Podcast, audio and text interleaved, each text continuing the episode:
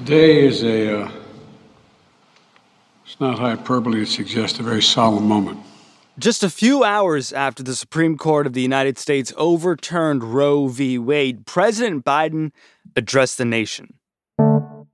He wanted to talk about pills. Some states are saying that they'll try to ban or severely restrict access to these medications. He wanted to make sure people knew he would fight for access to abortion pills. But extremist governors and state legislators are looking to block the mail or search a person's medicine cabinet or control a woman's actions by tracking data on her apps she uses are wrong and extreme and out of touch with the majority of Americans. Ahead on Today explained abortion pills, how they work, how to get them, and the battle over access. Support for this show comes from Slack. You're a growing business and you can't afford to slow down. If anything, you could probably use a few more hours in the day. That's why the most successful growing businesses are working together in Slack. Slack is where work happens, with all your people, data, and information in one AI powered place. Start a call instantly in huddles and ditch cumbersome calendar invites. Or build an automation with Workflow Builder to take routine tasks off your plate. No coding required. Grow your business in Slack. Visit slack.com to get started.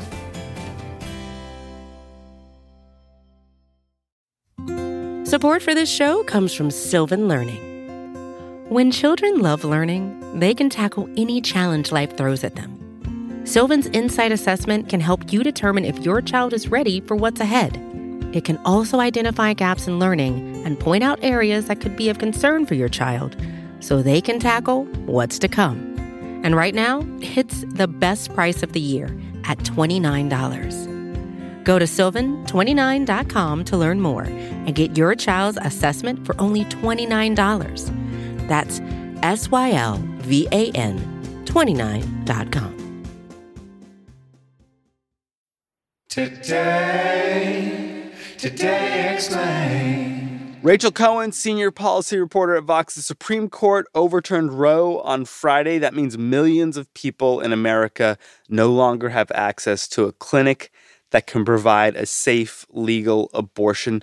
What are those people's options other than, say, getting on a plane, getting in a car, and driving to a state that will provide an abortion?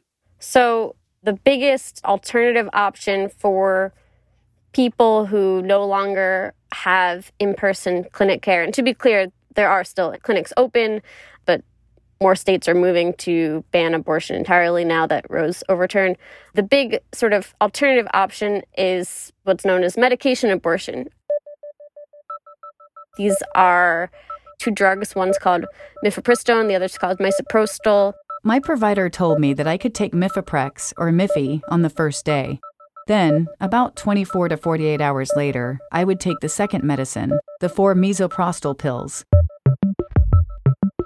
You're effectively inducing a miscarriage. You're ending your pregnancy by producing the same physical experience as having a miscarriage.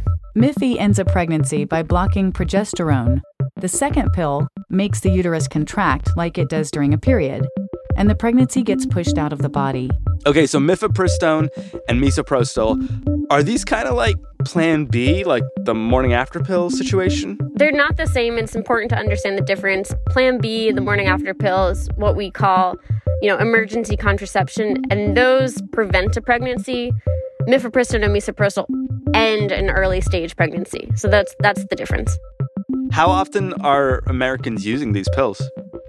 They now account for more than half of all US abortion.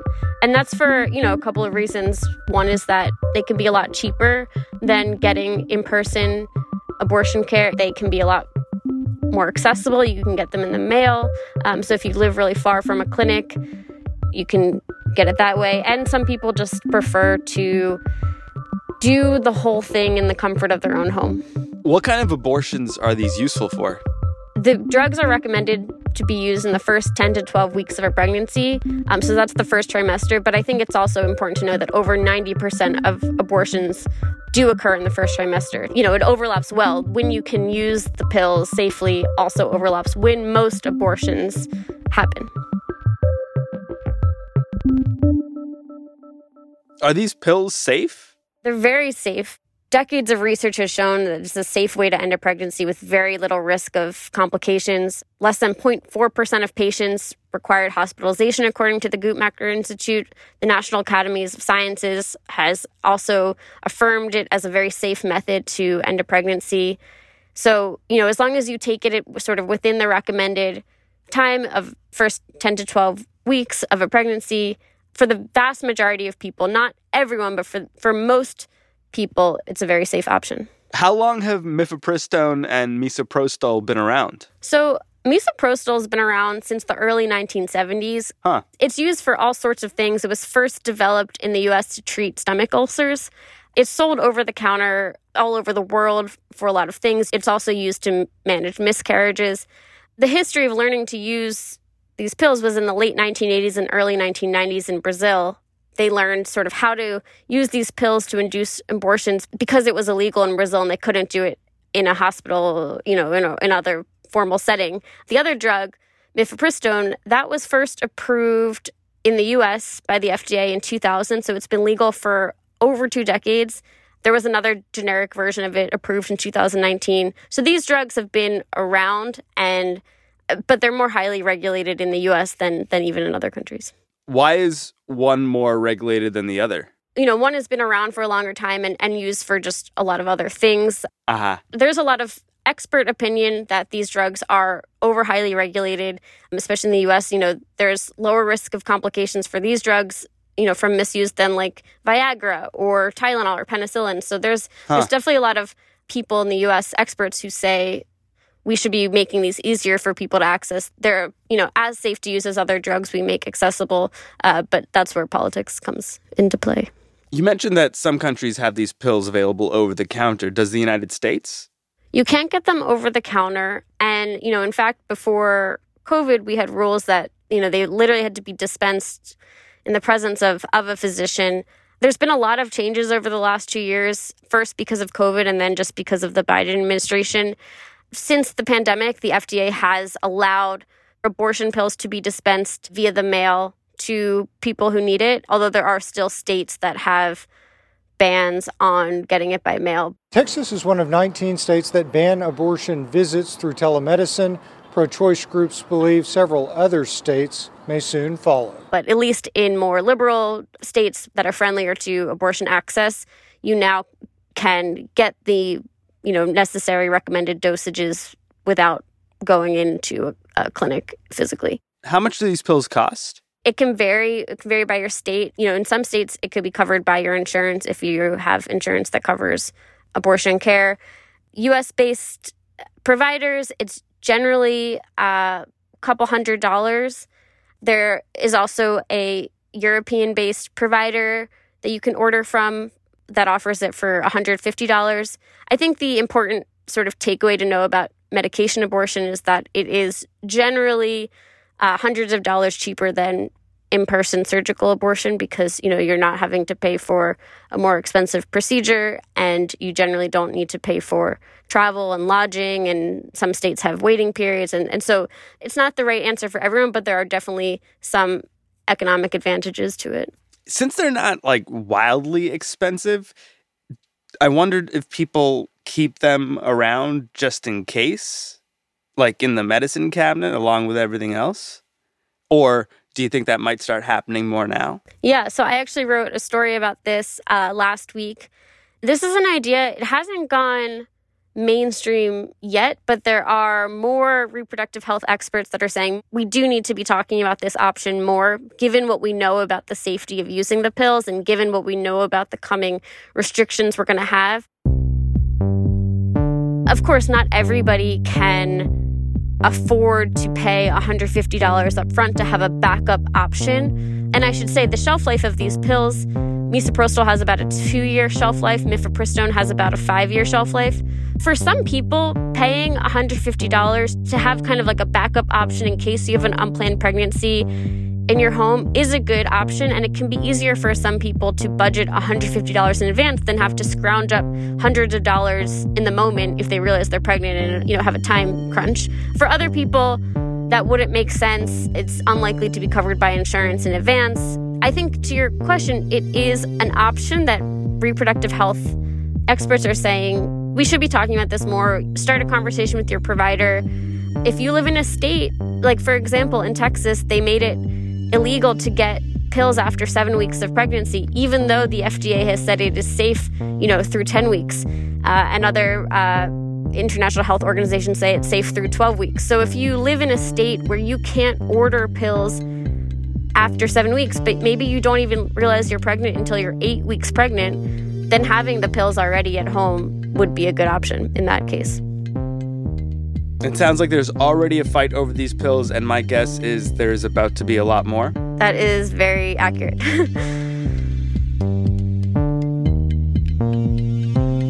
Rachel Cohen returns in a minute on Today Explained.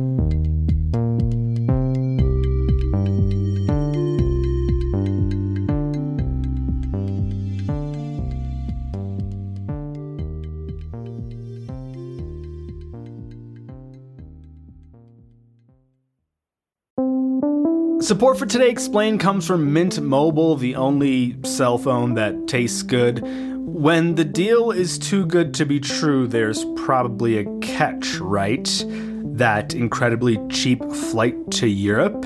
You probably can't bring a bag, or pick your seat, or use the restroom. So, when I tell you that Mint Mobile offers wireless plans for just 15 bucks a month when you purchase a 3-month plan, you're probably wondering what's the catch? Well, according to Mint Mobile, there is no catch. According to Mint Mobile, it's only 15 bucks a month and their plans come with high-speed data and unlimited talk and text delivered on the nation's largest 5G network.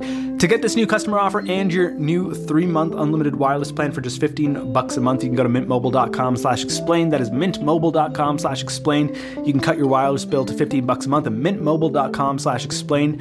$45 upfront payment required, equivalent to $15 a month. New customers on first 3-month plan only. Speed slower above 40 gigabytes on unlimited plan. Additional taxes, fees, and restrictions apply. See Mint Mobile for details.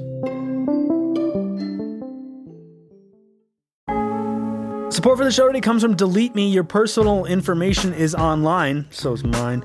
I don't think I'm breaking any news by saying that, but you might be surprised to know just how much of your information is available not only for people to see, but to sell as well. And that's where Delete Me comes in. Delete Me wants to help you keep things such as your name, number, home address, and other private information out of the hands of data brokers.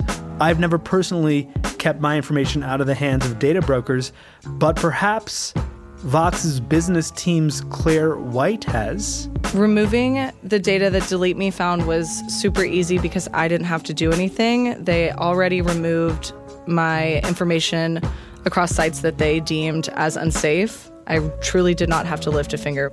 You can take control of your data and keep your private life private by signing up for Delete Me now at a special discount for our listeners. You can get 20% off your Delete Me plan today when you go to joindeleteme.com slash today and use the promo code today at checkout. Again, you can get 20% off by going to joindeleteme.com slash today and enter the code today at checkout. That's joindeleteme.com slash today. The code is today.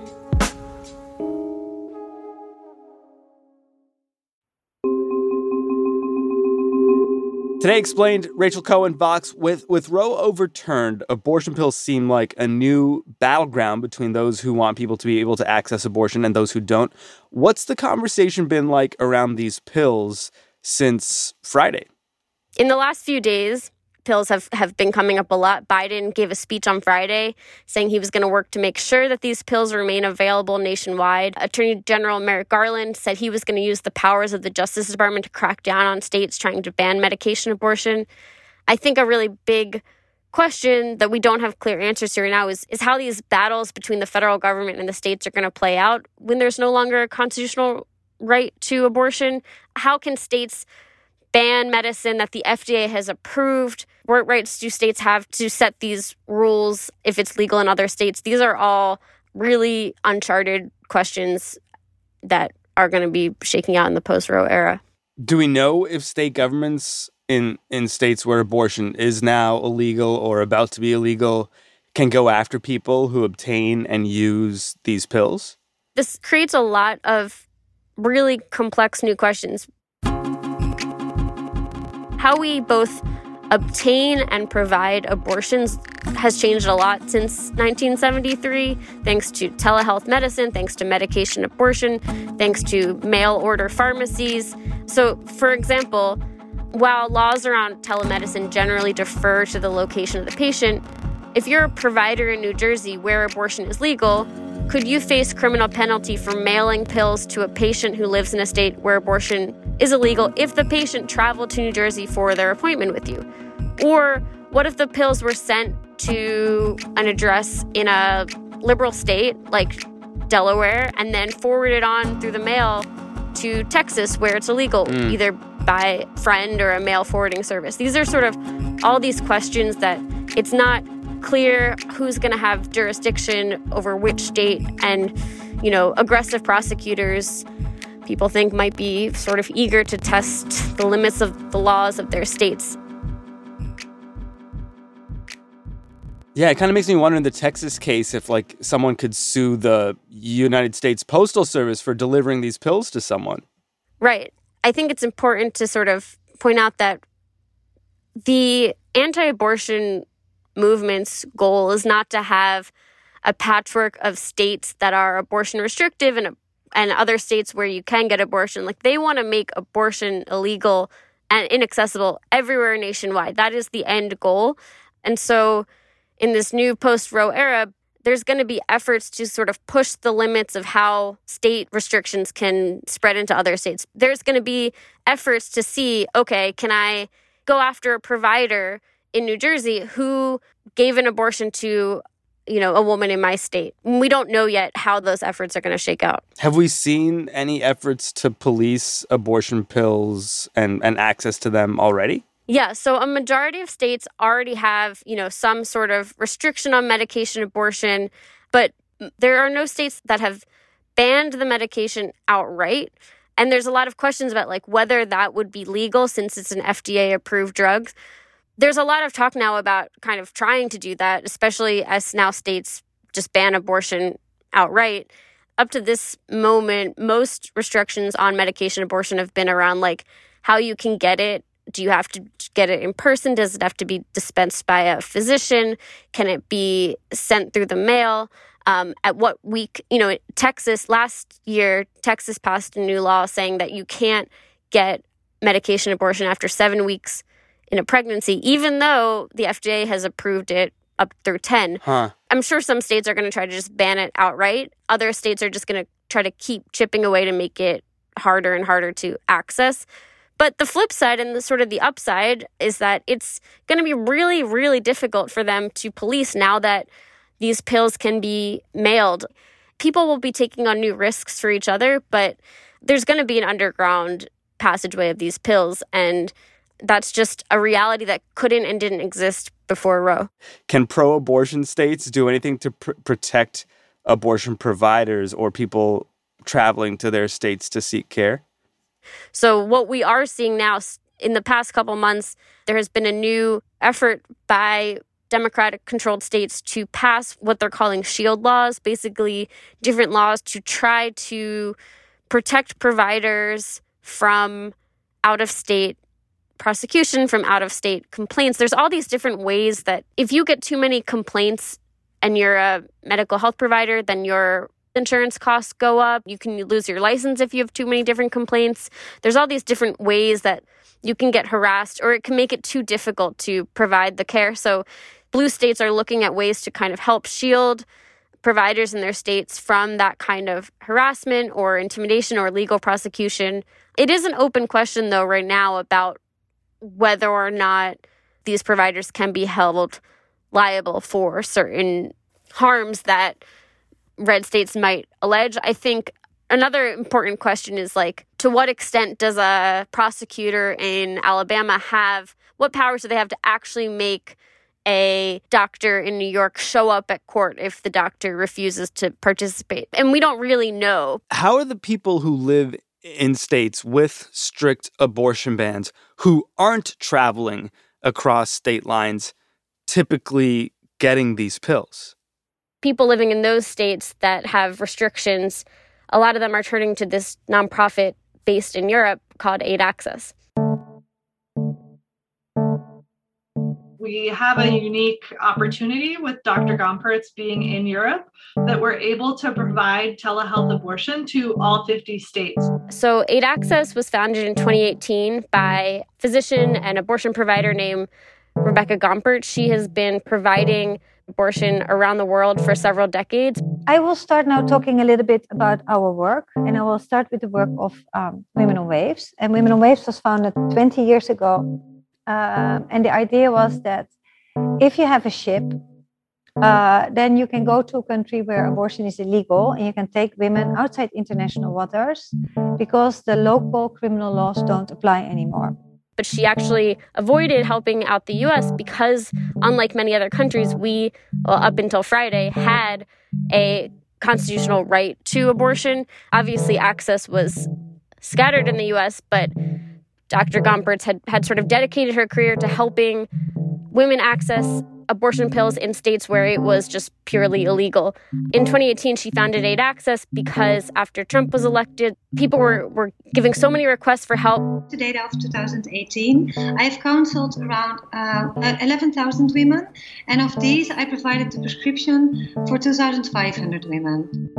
And so her whole basically model is that if you live in one of these states that has restrictions on medication abortion, um, well, it's not illegal for her based in Austria to dispense the pills. So you can put in a request through Aid Access, and basically, even though Alabama or Texas or prosecutors in Georgia don't want Dr. Gomperts to be sending pills to people living in their states, she's kind of out of their jurisdiction of the law. The drug regulator in America has told you to stop. Will you? Um, as a doctor, I have the obligation to um, to care for patients that uh, reach out to me and that, that need my help. And the FDA has no say over my medical practice. So uh, as long as I can uh, can help women, I won't stop.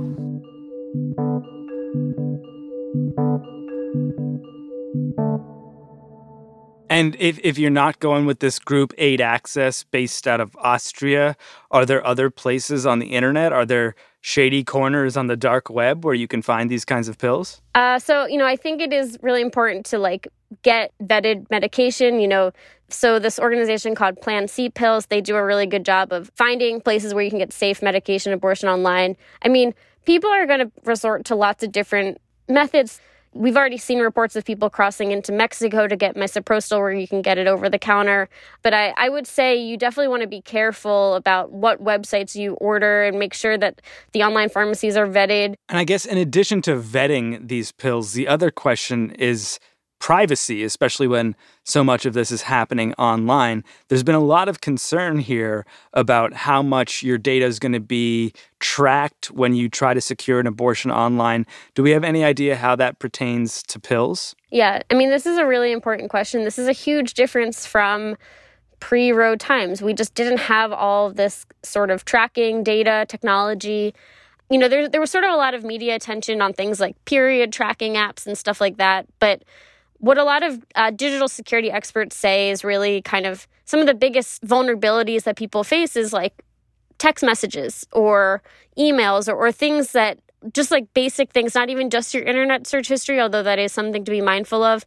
I would say right now, there's a couple of things. The first one is that, like, yes, you should be mindful about your internet searches and so on, especially if you're thinking about potentially trying to bypass a restriction or figure out a legal loophole. Like you, you want to be careful, kind of what you're saying and what you're doing that on. A lot of experts recommend using Signal, which is an encrypted messaging app, etc. I think the the bigger point is all of these concerns point to the need for the federal government to follow the steps of other countries and pass stronger consumer protection digital privacy laws. Like we shouldn't be so scared of criminal prosecution for just searching basic questions about healthcare on the internet. You know, in talking about this trigger ban situation on the show yesterday, our, our guest called the current status of abortion in the United States chaos. And now talking to you about the abortion pill situation in the United States, it just feels even more chaotic. Should we just be bracing ourselves for this deluge of legal battles for the next few years? I think we should. I, I think not just legal battles, but there's going to be new tactics of resistance and fighting back, both you know, politically and, and through activism. I think the only thing that we can really say for sure is that we are not just returning to a pre 1973, pre Roe v. Wade time. Many anti abortion activists and conservative legal scholars have sort of long said that if we just overturn Roe v. Wade, then we're going to have this simpler legal landscape. We're going to kind of free the courts from this abortion umpiring business, as Justice Scalia said, you know, back in the 1990s. This idea that we'll just let states decide but that's really just not going to happen. We're going to have a much more chaotic landscape, and we're probably going to have this all wind up back at the Supreme Court again to weigh back in on, on these questions about out of state prosecutions and what and what rights states have to regulate conduct of, of their own citizens. So you're saying this is going to be a total shit show? Unfortunately, yeah, probably.